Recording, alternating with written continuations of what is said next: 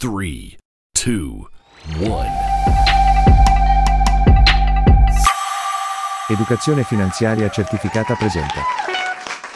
Stai ascoltando la seconda stagione del podcast di Educazione finanziaria certificata.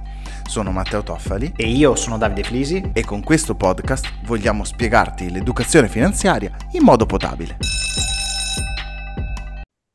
Benvenuto al nostro consueto appuntamento con eh, il canale podcast di FC. Come tutte le settimane eh, ci colleghiamo, mandiamo una nuova puntata. Oggi qui con me, se stai seguendo la seconda stagione del nostro format, qui con me c'è un ospite nuovo che adesso lascerò la parola e lascerò presentare. Ciao Daniele, Ciao Davide.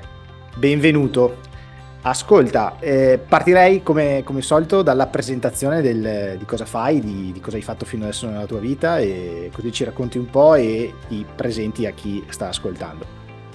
Ok, allora io sono Daniele Stroppiana, sono il fondatore del progetto Assicuratore senza sorprese, ma rispetto a come potreste immaginarvi voi il ruolo di un assicuratore, mi sono specializzato negli anni nel calcolo delle pensioni, quindi tutto ciò che avete in mente voi dell'assicuratore classico non sono io eh, e, e sono felice di, di non incarnarlo, mettiamola così. Se no non saresti qua. Esatto, esatto.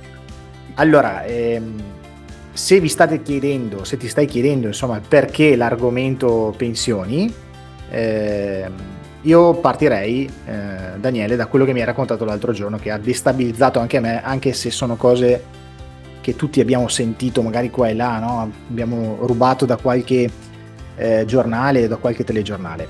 Vai, spara la prima bomba.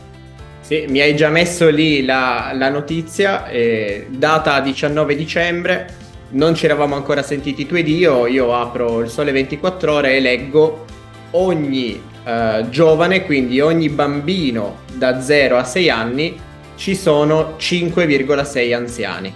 Cosa significa questo in soldoni? Significa che in una proiezione ipotetica, ma non troppo purtroppo, 2050 è previsto il collasso dell'INPS, ovvero il fatto che le pensioni non saranno più pagate e il sistema previdenziale pensionistico italiano non riuscirà più a sostenersi. Se ti stai chiedendo perché adesso riesce, no, assolutamente no. Di anno in anno aumentano i debiti anche per colpa o grazie alla- all'inflazione degli ultimi anni e i miliardi che vengono spesi per le pensioni sono e saranno sempre di più.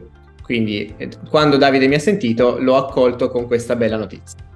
Beh, adesso noi lo diciamo col sorriso, non è una notizia bellissima, però è una cosa che bene o male si sa, cioè si conosce, no? che la situazione è drammatica, poi come, quando e perché chi vivrà vedrà, però diciamo che la situazione INPS non è delle, delle migliori. Volevi aggiungere qualcosa su questo, su questo punto?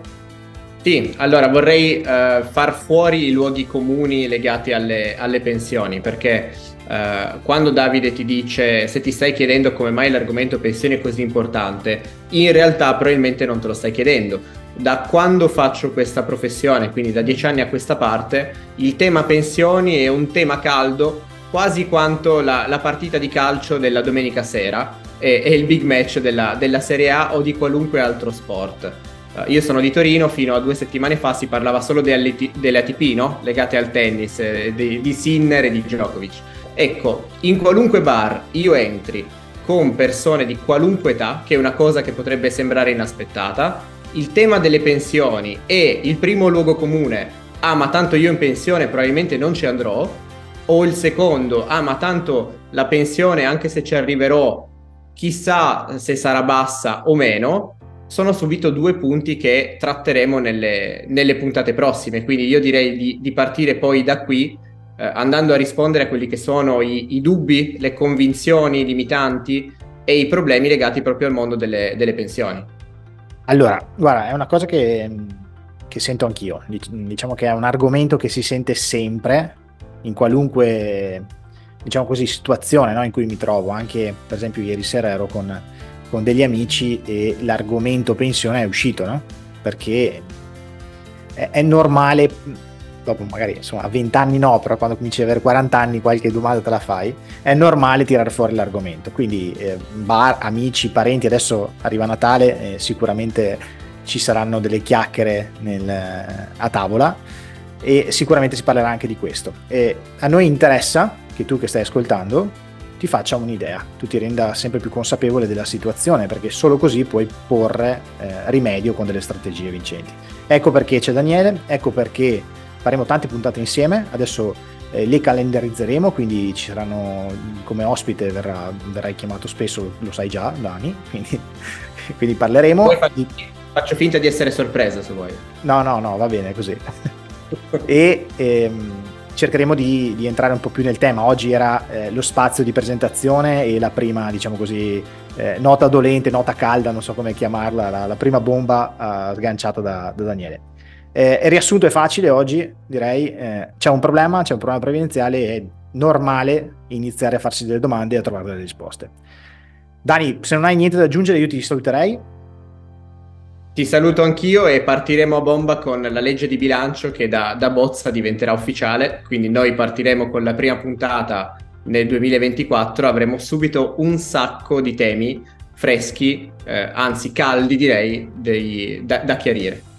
Vai, seconda bomba sganciata, quindi direi che per oggi ne abbiamo avuto abbastanza. Grazie Dani, grazie a te che ci ascolti, alla prossima. Ciao. Ciao. Sei arrivato alla fine di questa puntata. Vuoi saperne di più sull'educazione finanziaria? Clicca sul link in descrizione e vai sul blog educazionefinanziariacertificata.it.